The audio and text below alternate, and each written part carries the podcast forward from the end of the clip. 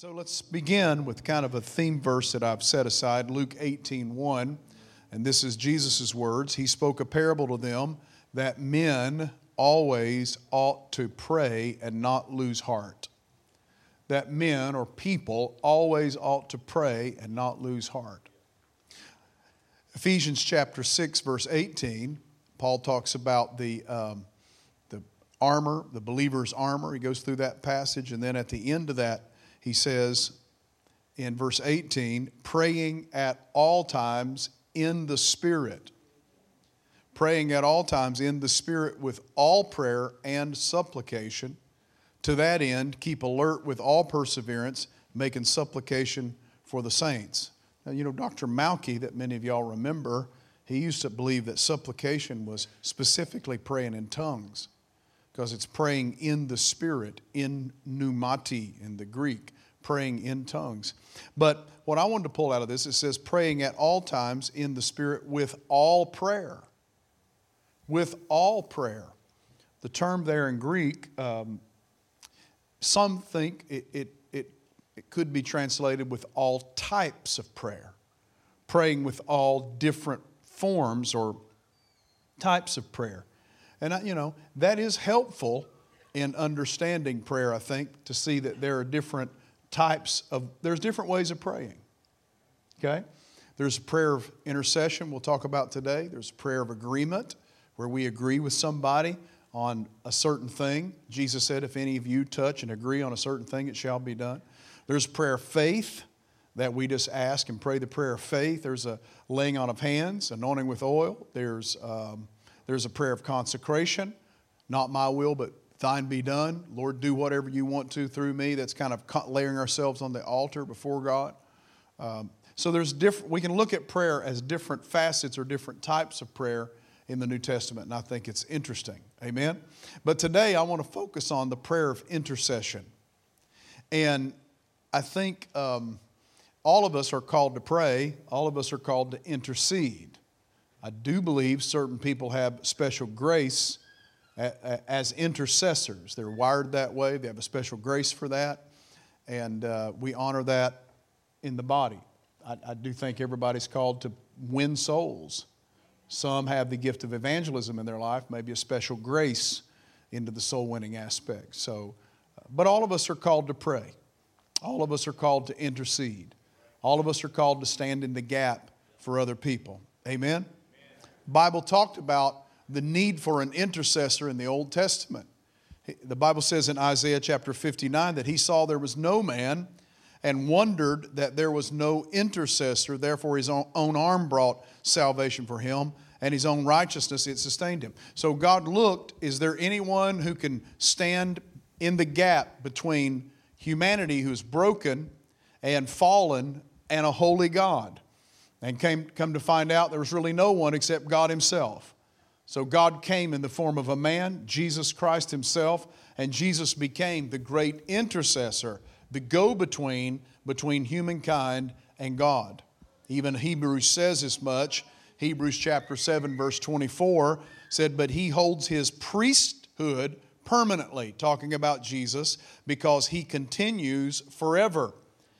Consequently, he is able to save to the uttermost those who draw near to God through him, since he always lives to make intercession for them. So he always lives to make intercession. He's always the intercessor. Hallelujah. Paul said in Romans 8, verse 34, Who is to condemn? Jesus Christ is the one who died. More than that, was raised who is at the right hand of God, who is indeed interceding for us. Jesus Christ is the great intercessor. But also, the Holy Spirit has been given to us as a help in our intercession. Paul went on to say in that earlier in that passage in Romans 8, verse 26, likewise, the Spirit helps our weaknesses, for we do not know what to pray for as we ought, but the Spirit himself intercedes for us with groanings too deep for words. And he who searches the hearts knows what is the mind of the Spirit, because the Spirit intercedes for the saints according to the will of God. So now we've been given the gift of the Holy Spirit, God Himself living in us, who prays through us because He knows exactly what we need to be praying, and He knows the perfect will of God when we pray. So when we pray in the Spirit, we're praying the perfect will of God because the Spirit is God praying through us back to God. That's just super cool. Amen? That's just super cool. Now, in the Old Testament, there's a term for intercession. It's the term pagah in Hebrew. And pagah simply means to meet. That we have a meeting with God and we come before God and we intercede to God and we stand in the gap between God and others. We meet with God to bring about a reconciliation between God and those we're praying for. Dutch Sheets said in his great book on intercession another aspect of intercession involves establishing boundaries, establishing boundaries of protection through prayer for us and for those loved ones we're praying for. Like when we pray the Psalm 91 prayer over people's lives, it's like we're setting aside boundaries, saying, Devil, you can't come over on this territory. We're, at, we're praying this blessing into the lives of those we're praying for. Remember Jesus? He came up to Peter and he said, Peter, Satan has desired to sift you as wheat, but I've prayed for you. In other words, Satan was going to take, he was trying to take you out, but I interceded for you. And I set some boundaries that he couldn't cross. So, what is the role of an intercessor? I want to give you four different things today that speak to the role or task of an intercessor. Okay? First of all, the intercessor occupies what I'm going to call the middle ground. And I'm stealing those words from Dr. Doug Small, but he, we occupy the middle ground, the middle ground between earth and heaven.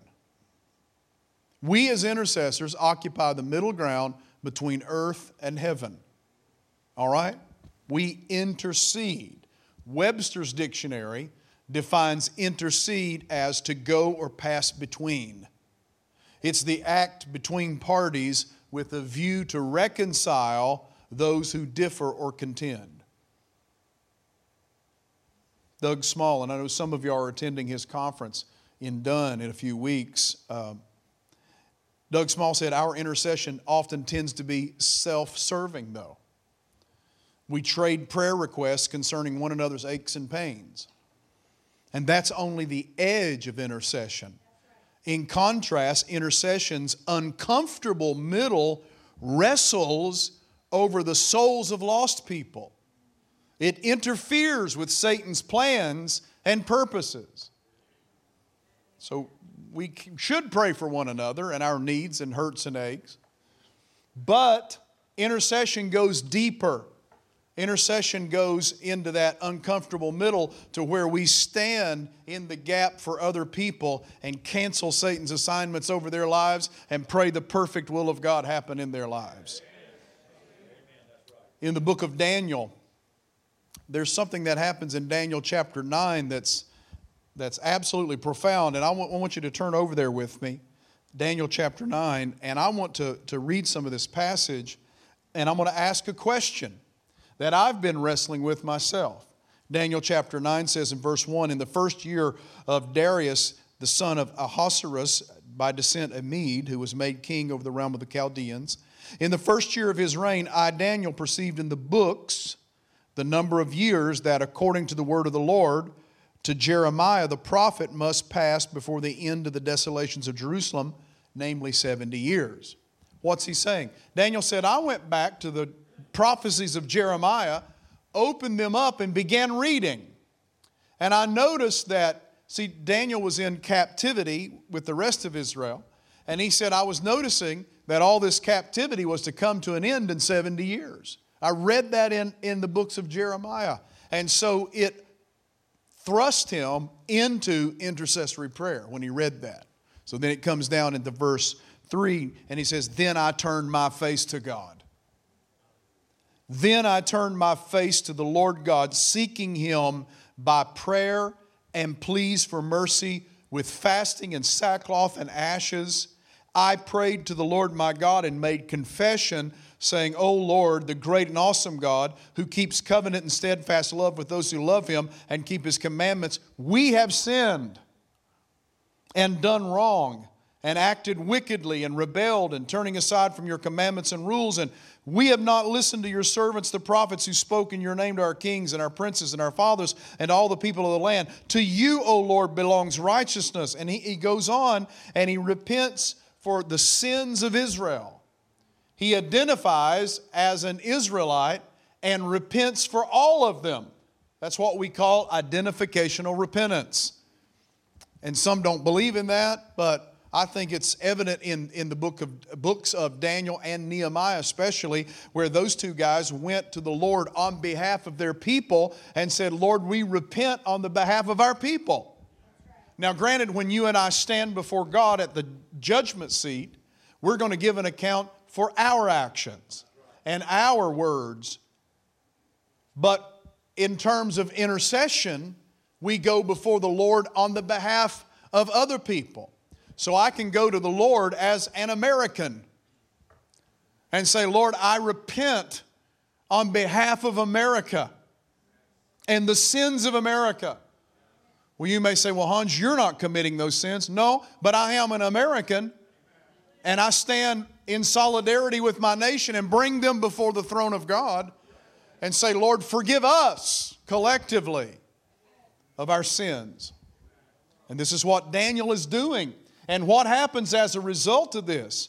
Notice in verse 20, it says, While I was speaking and praying, confessing my sin and the sin of my people Israel, and presenting my plea before the Lord my God for the holy hill of my God, while I was speaking in prayer, the man Gabriel, an archangel, the man Gabriel, whom I had seen in the vision at the first, came to me in swift flight at the time of the evening sacrifice, and he made me understand, speaking with me and saying, Here's what the angel said Oh, Daniel, I have now come out to give you insight and understanding. At the beginning of your pleas for mercy, a word went out, and I've come to tell it to you, for you're greatly loved. Therefore, consider the word and understand the vision. And then he begins to give him this understanding of the 70 weeks. And this is where many of you have studied end time prophecy and eschatology. You've studied the 70 weeks of Daniel. This is where it comes from. It's what that Gabriel starts unlocking for him. But my question is this He went before the Lord on behalf of his people.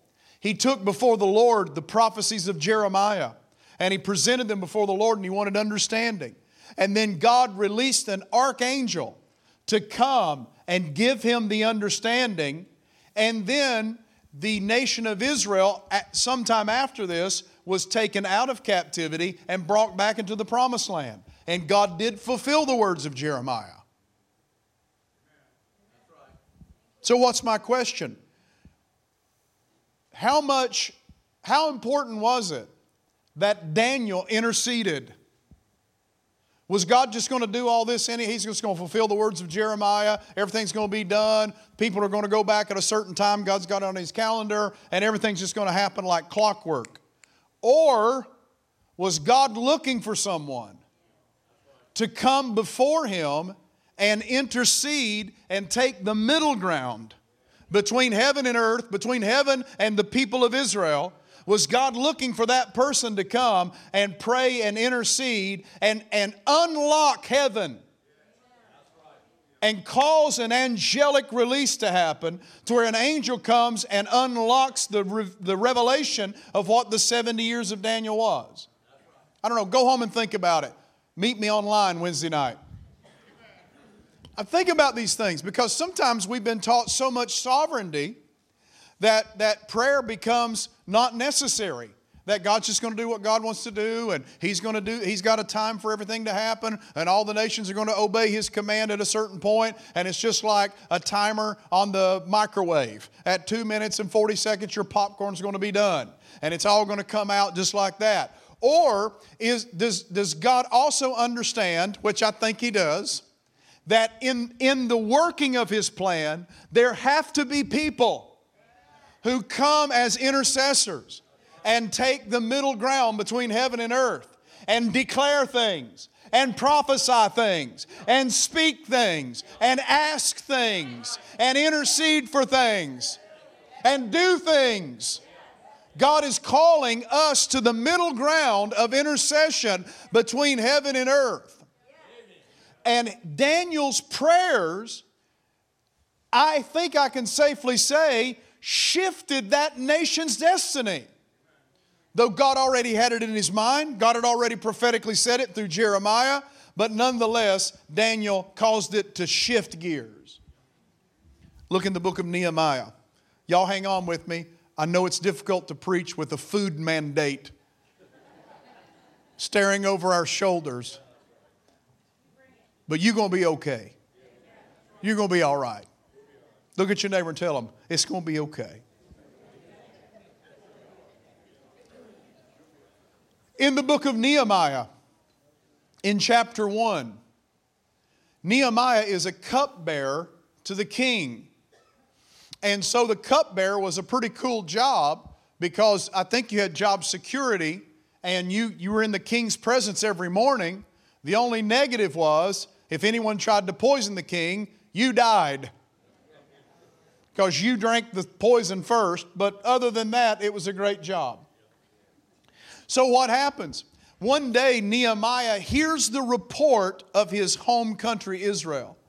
And he hears that the nation of Jerusalem, that it's in disrepair, that the walls of the city have been decimated, and that the people are exposed to their enemies. And the Bible says in chapter 1, verse 4 of Nehemiah that when he heard this, it sent him to prayer.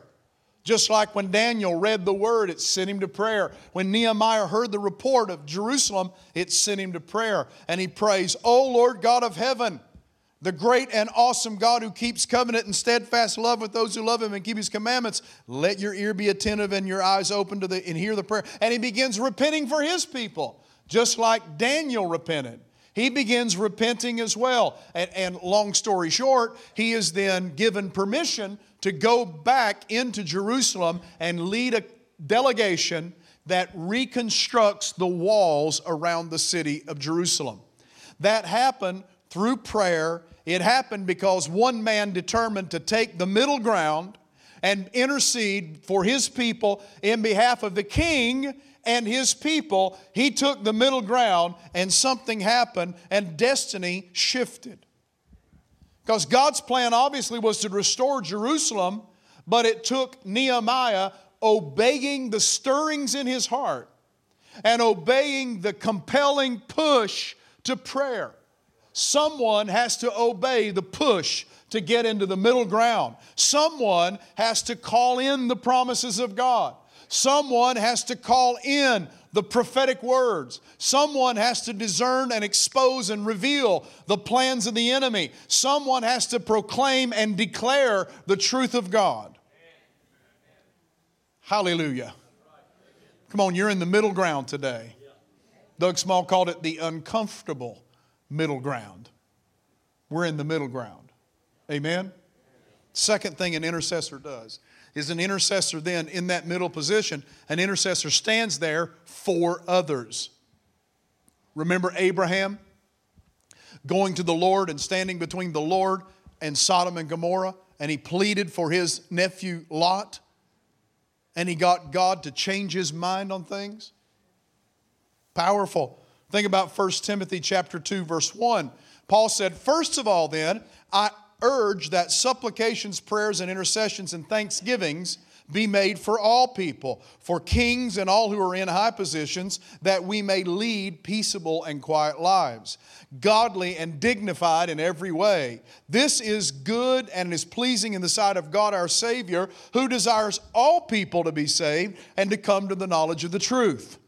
So, the, the kicker in this is God wants all people to be saved and come to the knowledge of the truth. Well, how do you do that? you have godly or peaceful governments that work as they should, that provide a peaceful context in which we can preach the gospel to every people. How do we get that? You have godly people who pray that in. You have godly people who assume the middle ground and pray in godly leadership and shift governments through their prayers. What? I thought we changed things by gossiping about them on Facebook.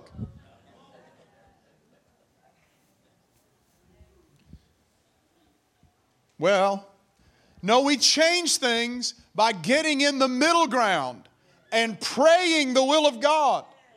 And praying, and God takes down kings and raises up kings, and takes down presidents and raises up presidents, and takes down governors and mayors and raises up governors and mayors.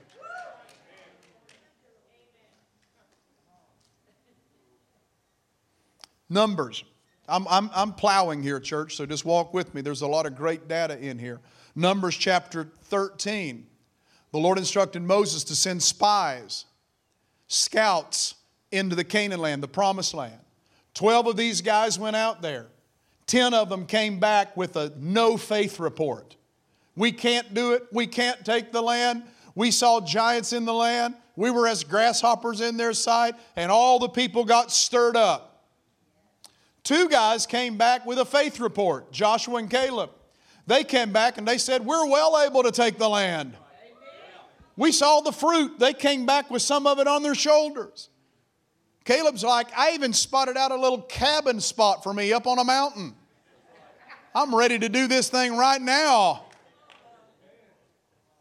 But the majority voted and the majority won.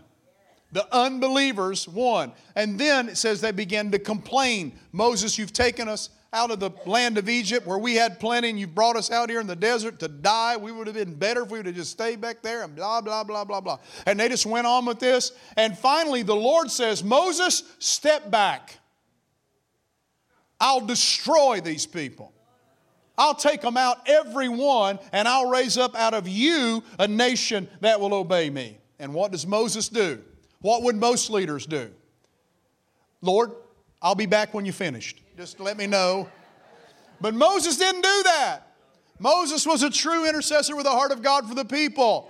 So Moses came back and he said, Lord, the Egyptians are going to hear of this.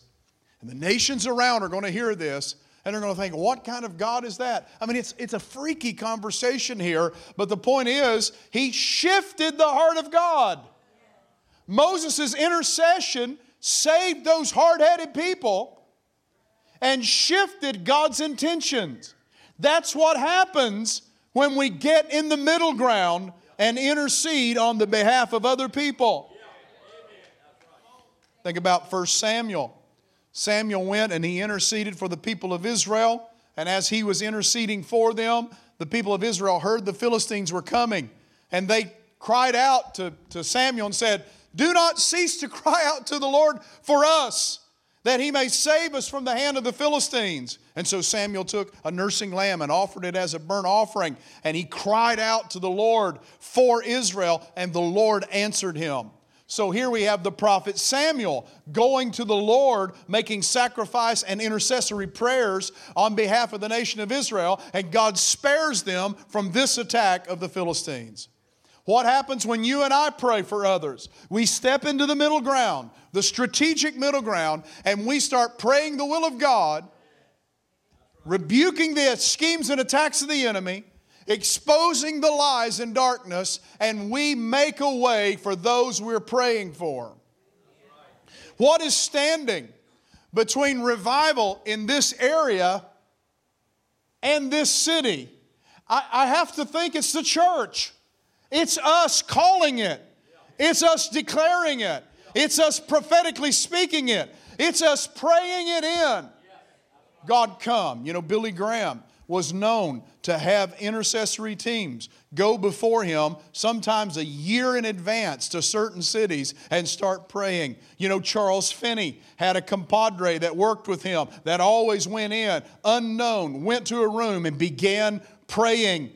Hallelujah some great men of God who have followed this pattern go hire a man of prayer that'll start calling it in and organizing the intercessors. That paves the way for the move of God. What happens when the military goes into a certain nation and we have to go to war? Usually, the first people we send in are special forces and air force.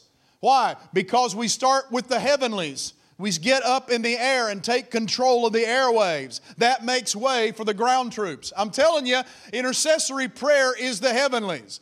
Intercessory prayer is the Air Force. That's where we go in and take control of the airwaves and let the kingdom of God speak and let the kingdom of God rule in the second heavens. And then God's ground forces, you and I, can come in and do what we're called to do.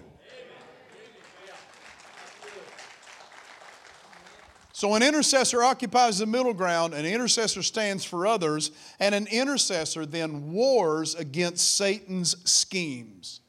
Notice Colossians chapter 4, verse 12. Paul is writing to the Colossians and he says, Epaphras, who is one of you, a servant of Christ Jesus, greets you. Now, notice these words always struggling on your behalf in his prayers, that you may stand mature and fully assured in all the will of God. He always struggling. The word in Greek is agonizomai, where we get the term agony from. Agonizomai, but it's translated contending or fighting or engaging in a conflict. That's how Paul described his intercessory prayers. That he's engaging in a conflict, that he's getting in the ring and doing warfare on their behalf. Dutch Sheets said in his book Intercession that the term pagah, intercession in Hebrew, involves warfare.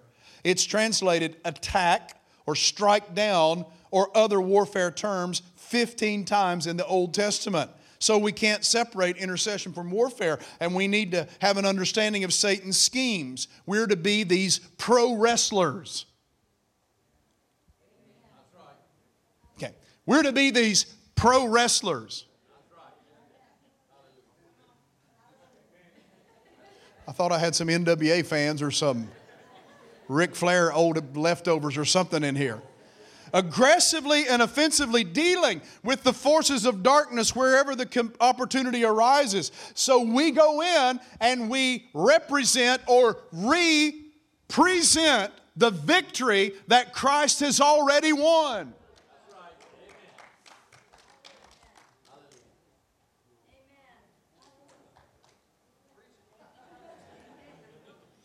What am I talking about? I'm talking about, I have, I have a friend, uh, my friend Randy Hill. His dad was a great intercessor. I'm talking great, legendary intercessor. And uh, someone was telling the story the other night, and if Randy's watching, maybe he'll correct me afterwards. But he said when he was young, he went out on a date with some girl. Randy will really correct me afterwards. And evidently, his mom and dad knew this wasn't the one. This wasn't good. So he comes home several hours later, and, uh, and his mom said, Your dad's been on his knees ever since you left. Come on, that's a parent. Been on his knees ever since you left. And, and said that he sat down and told him everything he did that night because the Lord done showed him in prayer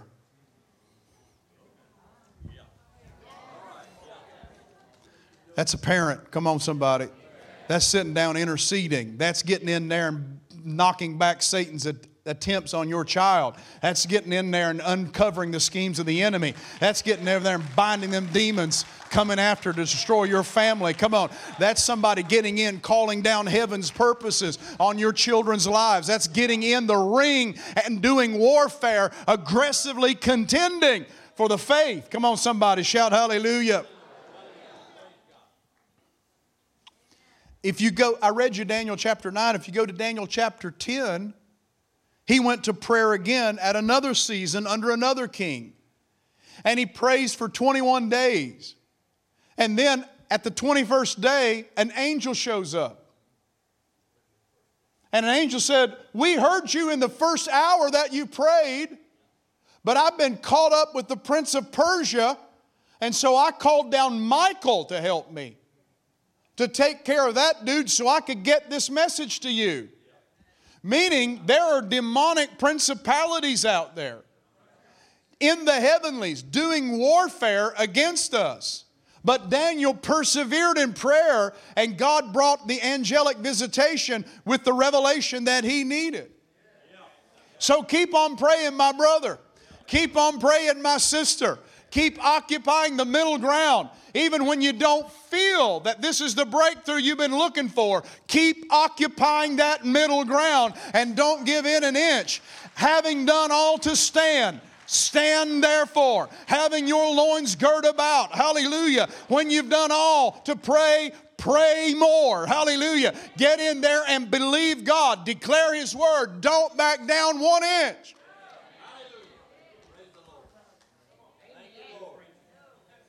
Come on, can somebody shout amen? amen. Hallelujah. Hallelujah. Hallelujah. Hallelujah. Come on, say it with me. I will not be intimidated by the enemy. Come on, say it with me. I will not be intimidated by the enemy. Years ago, I played basketball, and in my junior high, we played a team that we hadn't beaten in about 50 years. And these guys came, I'm an eighth grader, and they came and had a six foot six center in the eighth grade.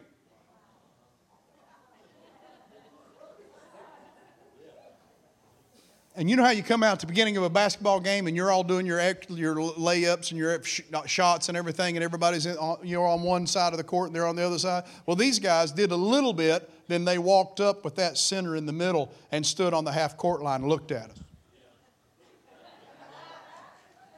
And it was only to intimidate it. That's what Satan does. He doesn't have any more than that. He comes up So, you know what we did? We just fought. We played hard and we fought. Got down to the end, down by one point. We got possession of the ball with a few seconds left. Coach calls a timeout. Set a play, set a screen, let this one come over, get him the ball, give him a shot at it. We do this, we just pulled off something incredible. You know what happened? He didn't miss. he missed. Threw the ball out of bounds, set the screen. Guy shot it, went through the net, buzzer rang. We won the game. Hallelujah. Why am I saying that? I just want to say it. But no, don't be intimidated by the enemy who stands at the half court line and just stares you down. It doesn't matter. Hallelujah. Come on. You got the goods in you. Some of you guys will relate to this. I had a, I had a dear friend in Chesapeake who was a, chief in the Navy, and he was on a destroyer, and they were coming through the Suez Canal after a long deployment coming home. And they got a call turn it around, go back to the Persian Gulf. We were going to, to war the first time in Iraq. And he said they turned that thing around. And uh, he said, I looked at the captain and I said, Sir, are you nervous? And I've told this before, but I just love it. And he said, The captain looked at him and said, Nervous? What do I have to be nervous about? Do you realize how many Tomahawk missiles I'm sitting on? Do you realize how much firepower this destroyer has? Do you realize what capabilities we have? I'm like, all that, hallelujah. Come on, wave your hand and say, Do you realize what Holy Ghost authorities in my life? Do you realize I've been made the head and not the tail? Do you realize I'm a king and prince with him in the kingdom? Do you realize I got the same power in me that brought Jesus Christ out of the grave? Hallelujah. Do you realize I have the same word in me that the prophets of old had? Do you realize I have the same blood cleansing my life? Hallelujah. That flowed down Calvary's cross. Do you realize you got all the firepower you need to win every victory that comes your way? Come on, somebody give him a a shout. Come on, give him a shout. Hallelujah. okay, one more thing, and we're going to eat hamburgers and hot dogs. And this is, this is super powerful. An intercessor confidently approaches God. Okay, why? Hebrews 4:15. For we do not have a high priest which cannot sympathize with our weaknesses, but was in all points tempted as we are, yet without sin. Let us therefore come boldly. Let us therefore come boldly to the throne of grace, that we may obtain mercy and find grace in the time of need. Let us boldly come. Why? Because we have a high priest who knows everything we're going through, has been tempted like we are tempted, and he's overcome it all. And now, when we come before him, he understands and he takes action. Can somebody shout hallelujah? hallelujah. And so now, we've been made a kingdom of priests and a kingdom of kings in the kingdom of God. We've been made a kingdom of priests. We are now a royal priesthood. And the royal priesthood are those who go in the royal courts and minister before the king. Revelation chapter 1. We've now become kings and priests for our God. So a king rules and a priest intercedes. A king rules and a priest makes sacrifices. A king rules and a priest goes before God for others. So now you and I are kings and priests. And even though we're common men and women, we still have authority in the earth realm. Because the Bible says in James chapter 5 that Elijah was a man like us with like passion. Yet, nevertheless, he prayed fervently that it might not rain. And for three and a half months, or three and a half years rather, it did not rain on earth. Then he prayed again, and heaven gave the rain. Hallelujah. At the command of a common man who was anointed of God to do what he was doing. That's what kind of authority you and I have in the earth realm. Let me, let me show you this. Acts chapter 12. Peter is put in jail and the church begins to pray and intercede. They take the middle ground of, of, of, intercession and they're praying for Peter. An angel is sent from heaven, unlooses Peter, unshackles him, and he's able to walk out a free man. Then in the next verse, or the next passage, King Herod has been so evil to the church that a, an angel is sent down and strikes him and he dies and worms eat his body. Now, what's the point of this? Who's really reigning and ruling? Is, is it King Herod? Is it the keepers of the jail? Is it the opposition to the church? Not really. It's really the church in the position of intercession is ruling. Hallelujah. It's the church that calls on heaven and storms heaven's gates that takes out a king. It's the, it's the church that assumes the middle ground of intercession and begins praying and unlocks assignments of angels that go forth and unlock prison doors. I'm telling you, it's the, it's the church's job and it's the church's authority authority to ring heaven's bells and unlock heaven and ascend, uh, give angels assignments and see God move in the earth realm. I don't think we realize who we are often. We don't realize what authority we really have. I told a story in the nine o'clock service that, you know, years ago, our youth, uh, Chase and Christina Grandstaff, showed our youth this, this, this documentary called Holy Ghost. And in it, there was a story of a, of a girl, a, a young woman, who was delivered from demonic possession, and she was supposedly a bride of Satan. She had been raised in a satanic cult her entire life, and she was raised to just for in rituals and all this kind of stuff and dedicated to Satan as one of his supposed brides. And these things happen, okay? So they, there, this, there was a group that, that knew this lady and she wanted to be set free. And, and so they called this, this other lady who was a deliverance minister and said, Would you meet with her and pray for her? And the lady said, Sure, we'll meet with her. She got a team around her of intercessors. And she said, The day that that bride of Satan came into her neighborhood, they felt the presence of evil coming into the neighborhood.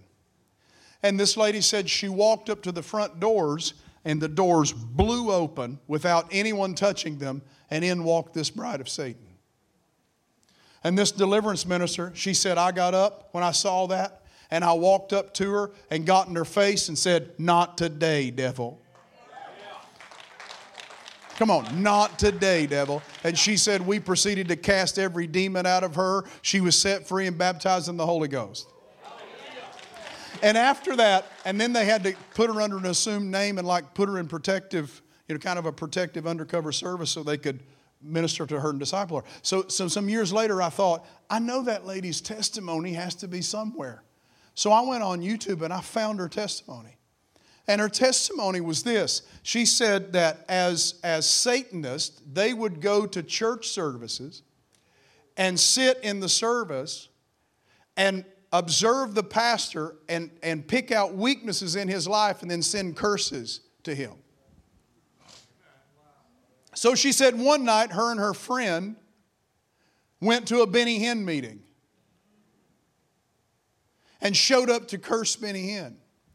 And she said during that meeting, they were sitting in the upper deck of a packed out basketball arena and said Benny Hinn walked out on stage, pointed up into the upper deck, and said, There are two Satanists here tonight who've come to curse us, but I want you to know that your power has no authority in this building.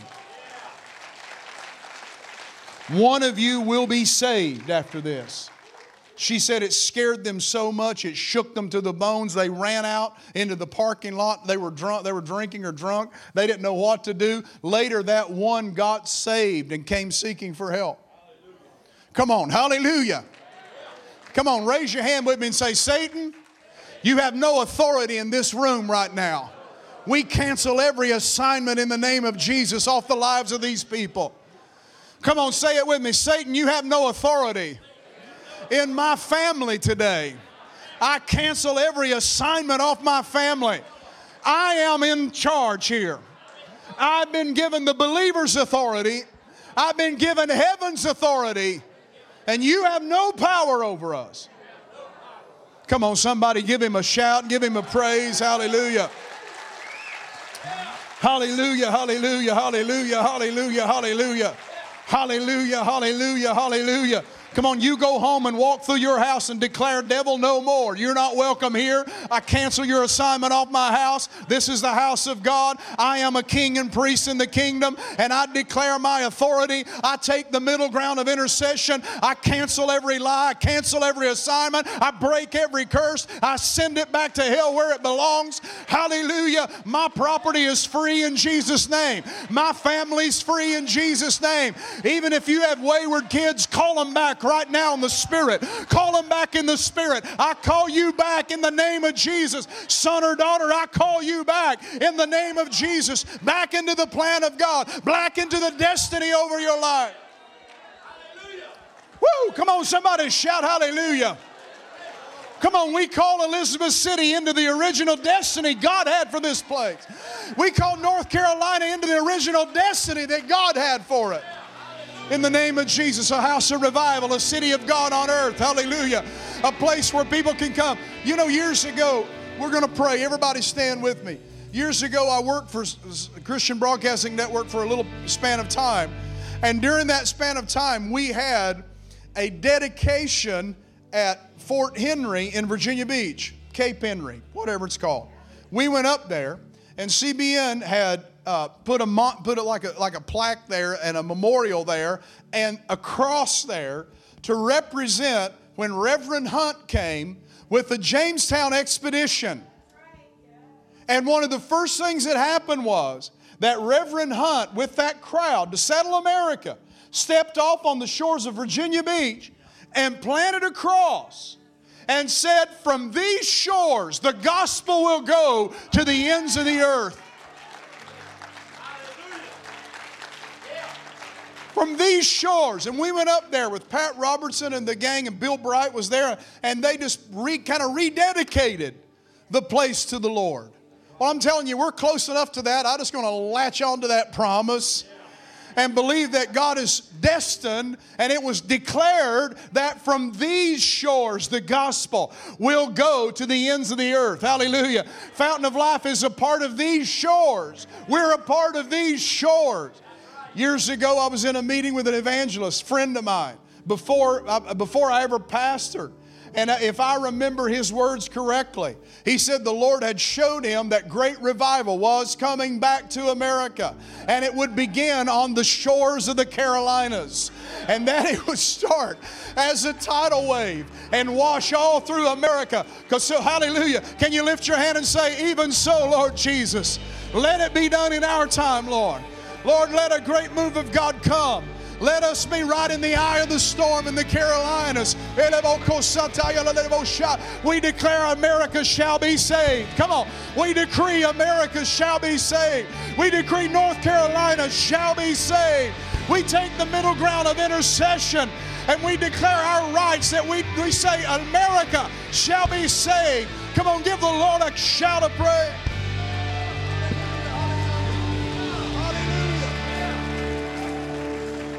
Come on now, every hand raised. Father, we thank you for your word this morning. Thank you for the gift of intercession, the power of intercession. And Lord, I just pray in the name of Jesus that you let this stir in us all week. That you lead us to seasons of prayer, Lord. That you lead us to seasons of prayer, Lord.